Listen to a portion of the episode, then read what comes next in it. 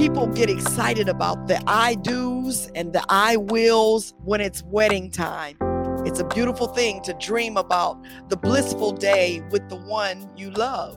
But too often we are not taking the time to consider the reality of the day to day living or securing our future. It is absolutely necessary to consider life after the honeymoon.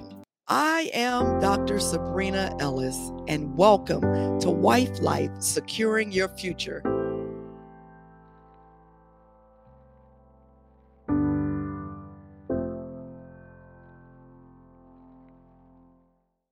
Hello, and welcome to the Wife Life Securing Your Future podcast, part of the D Free Podcast Network. Today, my guest is Jane Flaherty, Esquire. She is an experienced estate planning and probate attorney who has been helping individuals and families for 32 years. Throughout her career, she has served as an ethics and grievance law clerk for the Cleveland Bar Association and law clerk at Cuyahoga County Probate Court. Jane also served as a vice president of trust administration for KeyBank and National City Bank. In 2015, she opened her own practice in Ohio. One of her favorite things to do is teach people how to take control of their lives right now by reviewing the titles of their assets. Jane has been married for 29 years. She has two grown children, a son in North Carolina and a daughter in Chicago. Jane, welcome. Thank you, Dr. Sabrina. How are you? I'm well, and I'm excited about you joining us today for this podcast. It is so wonderful how you help people get their assets in order to ensure they are prepared when they pass away. So, I want to know from the beginning um, what inspires you to help people in this way? Well, I like helping people in general. And as a child, I did too. Being one of six kids, you have to learn how to help and serve, right? And the thing that got me though into pro into my own practice and doing this is after doing estate planning and the grievance work and working at probate court. Um, at that time, my parents were still alive. But uh, in uh, 2012, they died nine months apart. And uh, obviously, you don't plan for that. You don't know what's going on. And as parents, they didn't really talk to me about anything except to say, everything's all ready. I'm the only lawyer in the family. But for the next year and a half, I crawled around their house trying to find things, tried to figure things out, try to manage fights between siblings. And I didn't ever want that happening to anyone else. And so that's why I help people put their ducks in a row now. It's about kindness. Wonderful. Um, I'm sorry about that experience of the losing um, your parents, but it kind of catapulted you into what it is you do today um, to serve others, and that that part of it is exciting. As an estate planning and probate attorney, can you describe the difference between estate planning and probate? Sure.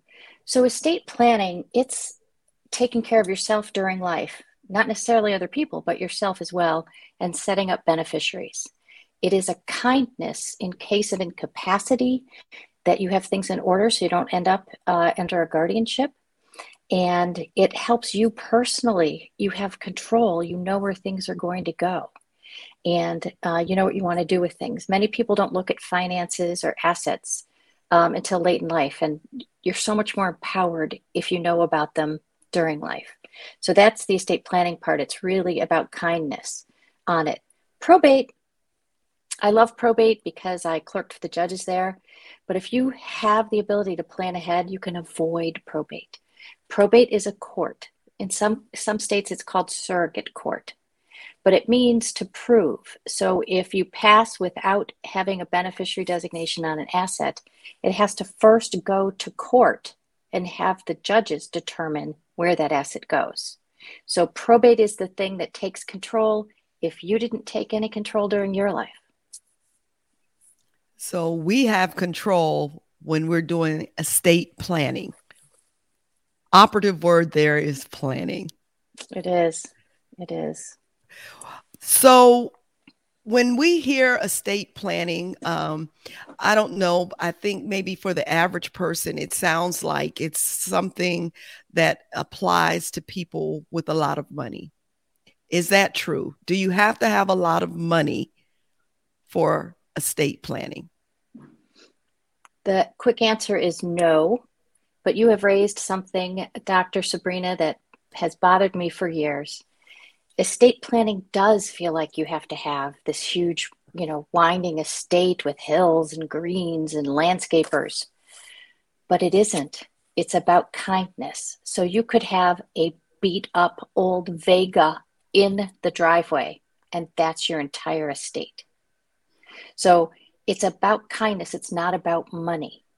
So that Vega, someone is going to have to do something with it when you pass. So you can take care of that now. Your health care, you may not have any money at all, but you need someone to make medical decisions for you. That's kindness. That's estate planning. It doesn't matter how much money you have. And as a matter of fact, for me, I do a package for um, 18 to 21 year olds. And I do this my children, my poor children, having to be the children of an estate planner, they turn 18 and I say, Oh, happy birthday, honey. Uh, congratulations. Sign here, sign here, sign here. I had them sign healthcare powers, HIPAA waivers, living wills, financial powers, because as soon as they turn 18, I've got no control and it doesn't matter what money they have. Wow, that is powerful unfortunately, we don't really think about things like that. And you're right. When they turn 18, they're considered adults. Mm-hmm. And we assume that as their parents, some of us, that we still have control. And that mm-hmm. is not necessarily the case. No, I it's ironic because uh, the government says we can cover them until they're 26 on, on our insurance but at 18 year old years old they can be drafted and they're treated as adults. And we all know that kids are dependent no matter what until they're at least in their mid 20s um, on there. And it, it, it is ironic but and they think they're adults too. So and they can handle things but they can't. Well what we also know is that families are very different. Very different. So how do you help your clients knowing that there are so many differences? Uh, um, we come from different backgrounds, different mm-hmm. contexts, um, mm-hmm. just different. Right. How do you help your clients? Right. That's one of the um, actual joys in my practice. I love having different people because the tools are exactly the same, but how I implement them are different depending on the family. So let's do a simple analogy uh, the difference between a cook and a chef. The tools are the same, but they use them differently. And so that's what I do with my clients. So the tools are exactly the same. I still want to make sure they can cover their health care and their finances during life so they don't have a guardianship set up and I want to make sure that their assets pass wonderfully and where they want them to pass when they pass. And but I use the same tools. But we have to think about it. If you have a blended family, uh, married and have children from uh, prior marriages, you really need to write things down. There's many stories I can tell you about things that went wrong there. If you're single, you still want to take care of things. If you're a single parent, you definitely need to take care of things. Um, married people, widowed people um, on there, partnered people. There are many people who live together without being legally married, which, whatever their choices, I don't care. I just want them to be able to have the control. And so, even though they've told someone else, oh no, I want her or him to have everything, well, that's great. Do you want them to have it automatically at your passing, or do you want them to have to go through probate, deal with creditors, deal with fees, and then get it? because and then if they're partnered and it's not in a will or a beneficiary designation they don't inherit. Their kids inherit their parents inherit their siblings inherit. So every it's very different. So a full discussion is really required and luckily i am naturally curious. So i ask a lot of questions this is great information and um, it's it's informative and um, I'm I'm appreciating your responses. How do we start this conversation? How do you start this conversation? Mm-hmm. Um, mm-hmm. You know, because there's so many people that don't know about estate planning. So how mm-hmm. how do you start the conversation with individuals? Mm-hmm. So I love earlier you said we don't think about these things, and it makes me crazy because I think what my brain always thinks about these things. It's how I see everything, it's my filter. And it's really in my being at a cellular level. So, starting the conversation personally, first as a business, I will never reach out to someone and say, Hey, you want to talk about estate planning? You want your will? In Ohio, at least, that's solicitation. So, I would never um, reach out and do that for you. So, watch out, any of you, if someone calls you to do that, because uh, it's on the edge of ethical. However, if you're walking and you see your neighbor and you're in the grocery store, you're somewhere else, and you say hi to people, of course, I'd start the conversation if the issue arose. So when a person calls me, they called me for a reason. And so I asked them the purpose of their call, what they'd like done. And I can sort of hear. And after 32 years in, in life, you just sense things. And so normally I ask, what keeps you awake at night? what are you worried about?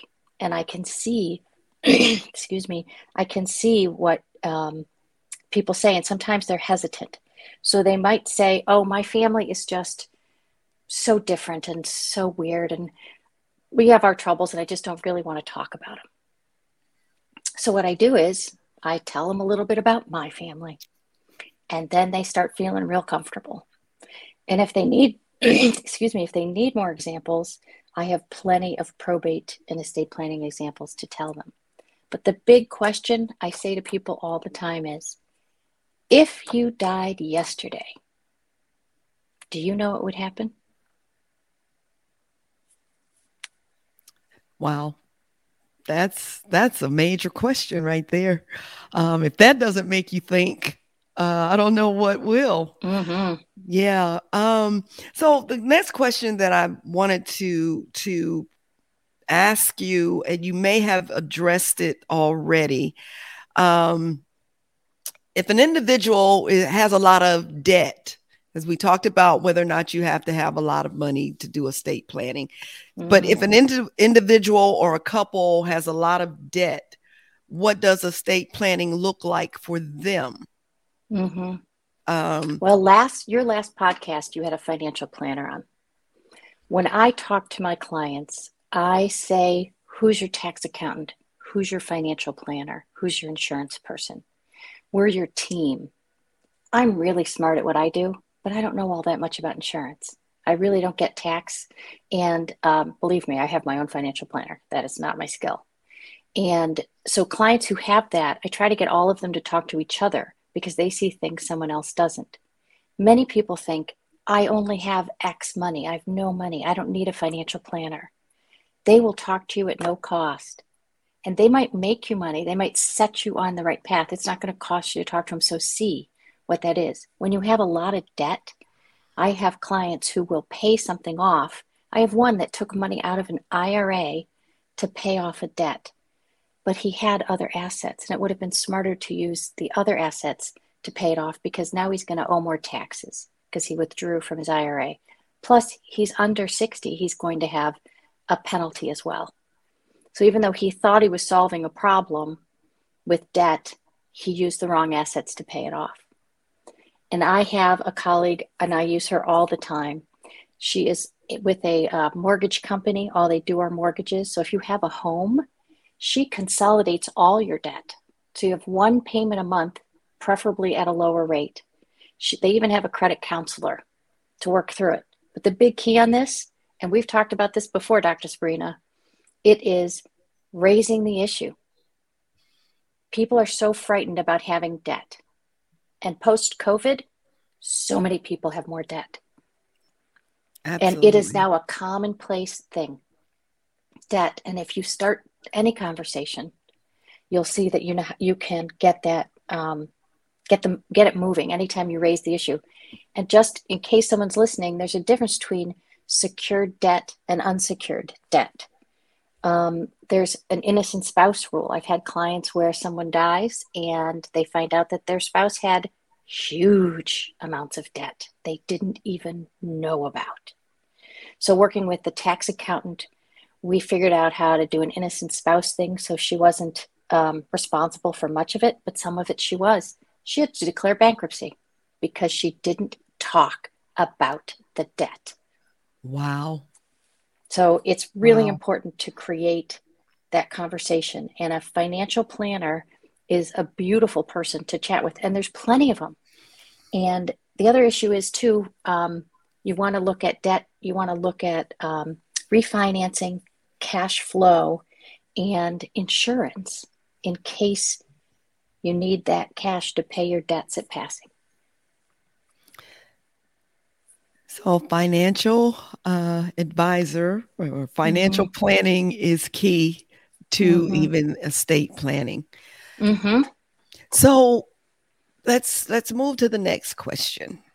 If a loved one passes away and they didn't get their estate in order or finalize a will, what can happen to their assets? That's a big question. Okay. So someone passes away. Well, let can we use you for as an example, Dr. Sure. Sabrina? Sure. So your husband passed, but the two of you had talked about things. You knew what your assets were, and I believe you're a blended family too. I'm not sure. Yes. yes? So you're a blended family. So clearly you talked about your finances uh, when you married. You talked about whose kids and who's this and what's going to happen and how you want to do things. And when your spouse passed, everything had a title to it. You had already decided things. So you had nothing to clean up in that area. However, how you and I met is you thought you had a house that was jointly held, so you wouldn't have a probate on, on the first to die. But it turned out it didn't have that magic language in it. In Ohio, you need to say um, Sabrina and spouse uh, as joint tenants with rights of survivorship. And then your house doesn't go through probate on the first to die. But you had both of your names on it, but it didn't have that magic language. So we had to take the half of that house, which was, was your was your spouse's, and we had to put that through probate to get it to go to you. So you were set up so beautifully because the bulk of your assets had a beneficiary designated that was living we can talk about primary and secondary beneficiaries, but you were living. So those didn't go to probate, and you just had to fill out some paperwork or deal with insurance companies or things like that to get them all in your name. The house was the only asset that did not have a beneficiary designated. So when there's no beneficiary, the law decides who gets that asset, and you have to go through probate to do it. But I was able to fix that and take care of that. And or you did that for me. Um, mm-hmm. So so the what you're saying is, had I had I passed, my kids would not automatically be beneficiaries because of that one little piece. Is that is that what you're saying? It, well, it, it's it's not if it, it doesn't necessarily pass down the way I would want it to. If those if that particular matter had not been fixed in advance. Right. So let's say that um, you, well, when you pass, because now you learned and you were proactive. You saw the error in the titling of that asset. So in your new home, you have made sure you have it in your name and you've even done a transfer on death so it goes to the people you want to have it when you pass. If you didn't have anything as a beneficiary on that house, then the house would go through probate. If you didn't have a will, it would go through and go to your children in equal shares. If one of them predeceased and didn't have a child, more would go to the other kids. If they had a child, a minor is going to have part of a house. So you have to think really think through how you want that happening. Now, let's say you had a will. Your husband had a will, um, and let's say you had a will, and you passed and your will says everything goes here to here this she gets this he gets this this charity gets this this church gets this that's how you administer it because you've chosen you directed it so whatever ends up in probate will go out that way. The assets you've titled separately won't go through probate. They'll go directly to the people you named. There was something that um, that you stated to me during that process. Um, you just mentioned, you know, my husband had a will, but in the process, because there were some things that were, remember, there were two houses involved. Mm-hmm. um, mm-hmm. You said to me that because the the the right word survivorship was mm-hmm. there that there was no need to even read the will because other other things had been um, put in place could you explain that just a little bit? Just, mm-hmm. I mean, because you know, we we think that um, the will is the end all, be all, but there's something that kind of pushes that. I don't know. I don't want to say just eliminates it, but explain to me what that mm-hmm. what that's all about. Mm-hmm. It's actually a question I'm not, I'm, this is a challenge for me and I've been working on it earlier. You know, my brain works this way, so things are so obvious to me. Someone passes and their survivor comes to me and I look at the assets and I make two piles. This pile has beneficiaries, this pile doesn't. The one that doesn't, that goes to probate court. The one that has beneficiaries, we administer it to the right beneficiaries. And I don't know how to explain that. And I'm trying, and I, I'm doing it by colored cards with with clients to kind of visualize how to do it. But the big idea is you take control. You have an asset. Whatever that asset is, look at how it's titled. If it has only your name on it, when you pass, that asset goes to probate. That means it goes to court. The court decides it either decides by a will, if you've had written a will, or it decides by a statute. Every state has a statute of descent and distribution. And basically, the general idea is it goes to a spouse, then it goes to your children. If you don't have children, it goes to your parents. If you don't have parents, it goes to your siblings. And one thing I want to say about estate planning and kindness, especially well, I want to say especially for women, but especially for women, you want to make sure these assets go where you want them to go. If I pass without a will, first I'd be thoroughly embarrassed because I am a lawyer and it shouldn't even go to probate. But if I did, I do not want to want some of my siblings inheriting any of my things. And so most people don't understand that doing estate planning and choosing who you want to help you, you are de facto, by doing that, you are making sure the people you don't want involved do not have any authority and power. Sorry, that was an aside from your question. No, no, no. It's all about planning. That is, that's what's key. So, for anyone mm. who's listening, how can they find the right estate planner or probate attorney? That's a great question. So this is the dfree network. This is church people. And so you have a community. And having a referral of a person you know who has been through this and have worked with someone, you ask them. They're going to say, oh my gosh, you know, this was horrible. This was a horrible situation. And it wasn't the death of the person, it was the attorney. Well, don't go to that one. Keep asking until you find someone, oh, they helped me. They were kind. They figured this out for me. And it also starts the conversation. So you, especially women, can start talking about these things. Now, if you can't find one, And I don't know what the community is of this dfree network. Maybe you can talk to other people in other churches. I don't know. But online, there's also associations for lawyers. Google is a beautiful thing. And I'm in a business networking group. And when I have a client who has, uh, for instance, a probate in another state, I'm only licensed in Ohio. But in my business networking group, I can go online and find estate planners in other states to help my clients. And then I do exactly what you should do. I talk to two or three of them.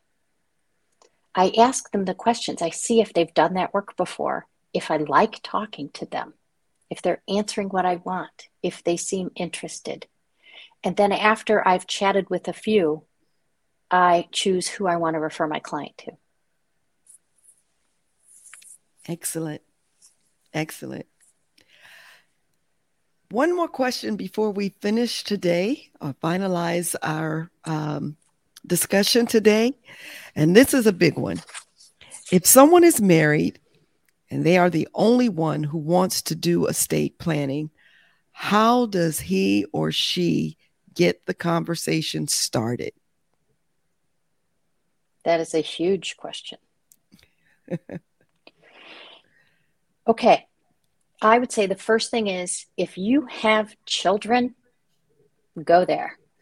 Play the emotional card.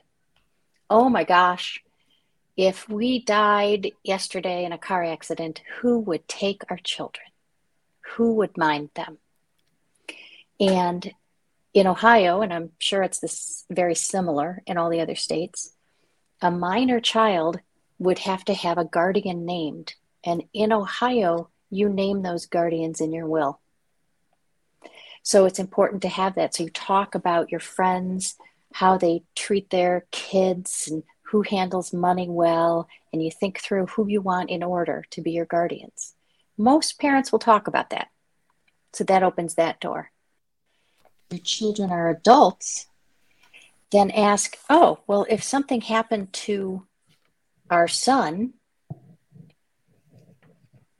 um, I would could I talk to the doctors about them? If something, if we died and our son or da- daughter died with us, do we want their spouse getting that money? Raising the issues of in laws is a great thing to talk about.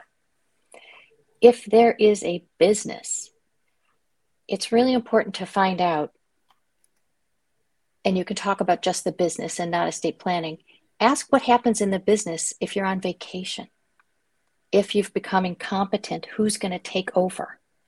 If the other spouse has a right to make any decisions or will inherit that business or not.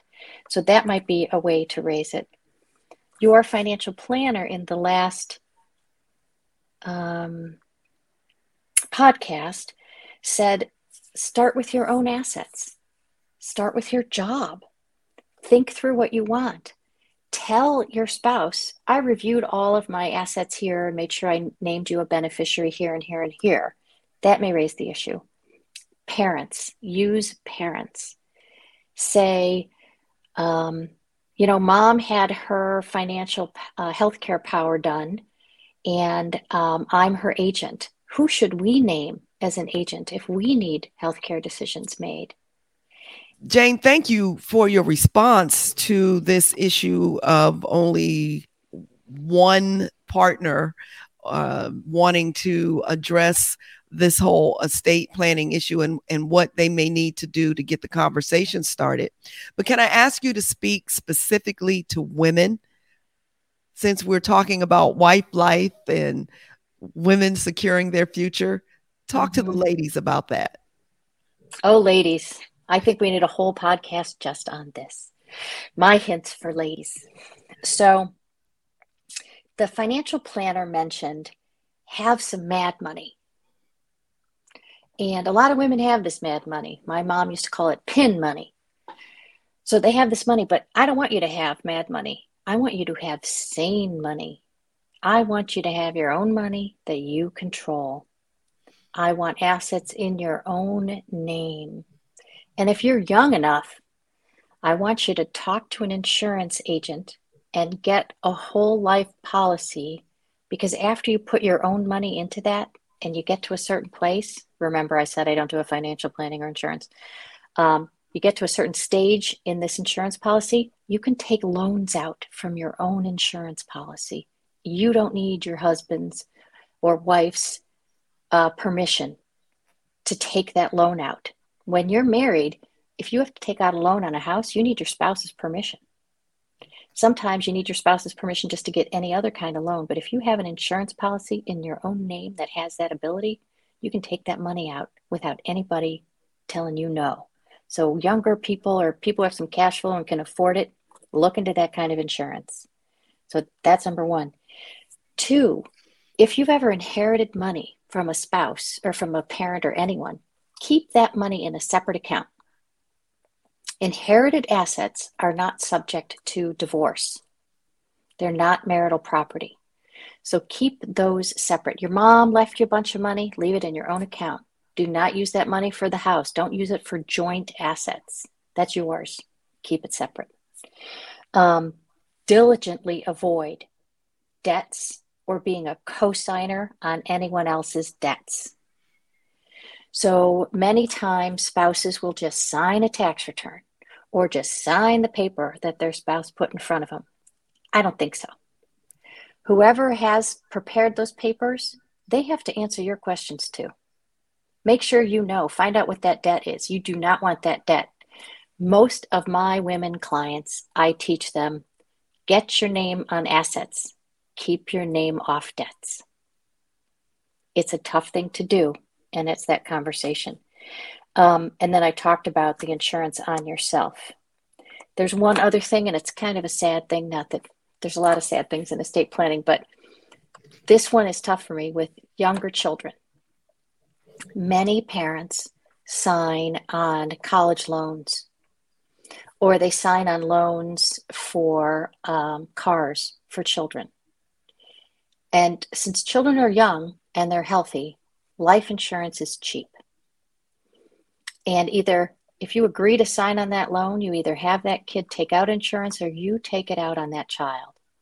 Because for the maybe $80 a year you're spending, think through this. You've just insured or co signed on loans for $100,000 for college, and that child dies early. So not only are you grieving, you're paying off this debt. Get an insurance policy that'll pay that off. The same thing on a car. God forbid they have a car and they're in a car accident, and the car, not only do you lose your child, but the car is destroyed. You're grieving and still paying off the blasted car. Please get life insurance on any of your children that you're doing co signing on debt on. Oh, that is not the way to end a podcast. That is not a cheery note. It Ask is not, else. but hey, Ask listen, all else. of this this conversation is is really about um death and dying and and it's something that we all have to face. Um it's a hard conversation to have, mm-hmm. especially for couples who are just getting started out. Mm-hmm. Um and looking forward to a lifetime together and enjoying children and whatnot. But I, I believe that is at the beginning of that relationship. If you take care of all of this mm-hmm. and file it away and go mm-hmm. on with your life mm-hmm. and not worry about some of these things. It is inf- unfortunate, but I appreciate the fact that you ended with the discussion oh. of insurance. I've got positives to end on. Hold on. Let's just, you raised an issue for me. I have a girlfriend and she's in a partnership and we golf together every Tuesday. And I said to her, uh, Bridget, what happens if this man passes? Do you get all this stuff? And she said, Oh, honey, I am in charge of all the paperwork. I'm beneficiary on everything. So I love that she took charge. Many women take charge of all the paperwork. We'll make sure you're named as beneficiary on everything. And then to women again, we have daughters. We are daughters we are sisters. And the kindness to yourself and to whatever female is going to inherit from you, if you get that done with a beneficiary designation, it doesn't go through probate. And women lose a lot of wealth and I want to teach them how to keep wealth. And you going into the bank and changing a beneficiary designation costs you a half an hour of your life. But it would cost 4 to 10% if it went through probate first. So be kind to your women, friends, and kids and siblings and yourself. Yes. I'm trying to end, but you just brought up another good point. this could go on. The good news is we will have a second part with Jane, but uh, that last thing she mentioned about going into the bank and making sure you have beneficiaries added to your account does not mean that they have to be on your account. Uh, you're not oh, making yeah. them uh, joint uh, mm-hmm. or whatever. Mm-hmm. They don't get to have access to your money mm-hmm. until you're gone. Because the mm-hmm. reality of it is, nobody can get that money if there's not a beneficiary. So, mm-hmm. if whether you have ten dollars $10,000, $100,000. Mm-hmm. If there's not a beneficiary, it just goes to the wind. Mm-hmm. Think about that, ladies. Everybody should be getting up now and heading to the bank. well, I have, well now I, now you phrase another issue for me. So, I often say to my clients the PITA effect because they say, "Well, it's no money," and I said, "Well, pain in the you know what." My mother used to call it the PITA effect. So it's trouble. You're causing trouble for your survivors who are grieving. So there's two things I want to talk about here. One is um, you said about control. Women can take control. You can have every single thing in your own name. Do not put your child's name on there because it's convenient, because their debtors can get to your assets. Those assets would become uh, an asset in a divorce. So you don't want anybody's name on the title of your asset that you don't want them to have 100% control over. So, how do you fix it? Just like Dr. Sabrina said. You go into the bank, you talk to your broker, you talk to your life insurance agent, you get it in writing in a piece of paper, you keep a copy of it in the binder that you put together. Well, I make my clients put together. You keep a copy of it so they know they have no right or control over it during their lives. But the moment you pass, it's theirs and they avoid probate. Thank you so much, Jane. Thank you for the wealth of information you shared with us today.